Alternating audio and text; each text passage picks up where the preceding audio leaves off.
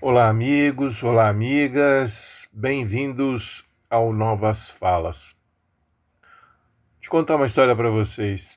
Outro dia eu estava na recepção de um consultório médico e fui obrigado a ouvir um programa policial transmitido, acho que pela TV Bandeirantes, não sei ao certo. Eu disse ouvir né, e não assistir porque, como de hábito, é, nessas ocasiões de imposição de espera, né, você tem que ficar sentado por um longo período, eu sempre carrego um livro que me ajuda a não perceber a passagem do tempo. Olha, não nego, foi muito difícil manter a concentração. O sujeito do programa de televisão gritava e apresentava cenas, algumas delas ao vivo, que realmente assustam pessoas com o um mínimo de civilidade e respeito à vida humana. O programa Aliás, é exibido há anos, o que significa que tem audiência e oferece retorno publicitário. Porém, eu o considero desnecessário. Não percebo contribuição alguma para a sociedade.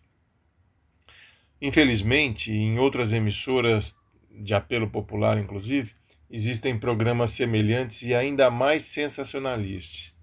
São terríveis, de péssimo gosto. Há uma pergunta que não cala, quase sempre nos cursos de jornalismo. Estes programas são jornalísticos ou, ou de entretenimento? Quer ter a cara de um e focinho do outro. Porém, na minha avaliação, não é nem uma coisa nem outra. Não se pode impedir, nem mesmo por lei, que eles sigam sendo apresentados seria obviamente uma censura e isso é inaceitável. No entanto, acredito que o horário de exibição deveria ser empurrado do início do horário nobre, como acontece hoje, para o seu final, no início da madrugada, depois das 24 horas. Neste horário, por certo, a maioria absoluta das crianças e adolescentes já estará dormindo. Esses programas fazem crescer a sensação de medo sobretudo pela forma sensacionalista que são exibidos. Não se trata apenas de transmitir a notícia.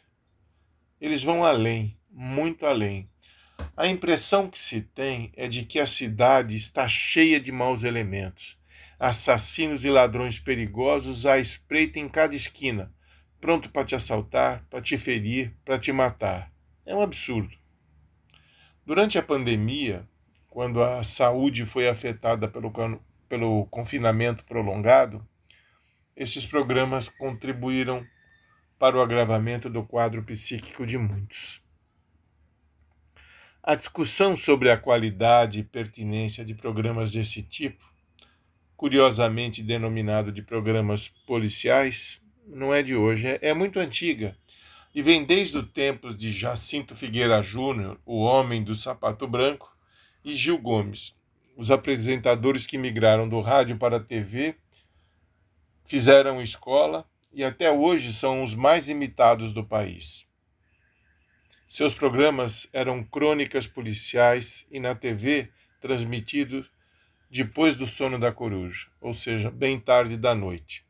Se você não conhece, esses caras são meio, anti, meio, meio antigos, né, esses dois, é, você pode dar um Google no nome deles que você vai ver a história de ambos, tá? É bem interessante. O que temos na TV hoje nem se aproxima do que Figueira Júnior e Gil Gomes faziam naquela época. Era um policialesco, sim, mas não tinha o peso e a grosseria dos programas que são apresentados atualmente. O que se tem hoje, na minha avaliação, é um estímulo à violência. Como disse no início dessa conversa, esses programas em nada contribuem para o desenvolvimento da sociedade. São literalmente desnecessários. E não sei é, como persistem ocupando largos horários na TV. Abraço e até a próxima.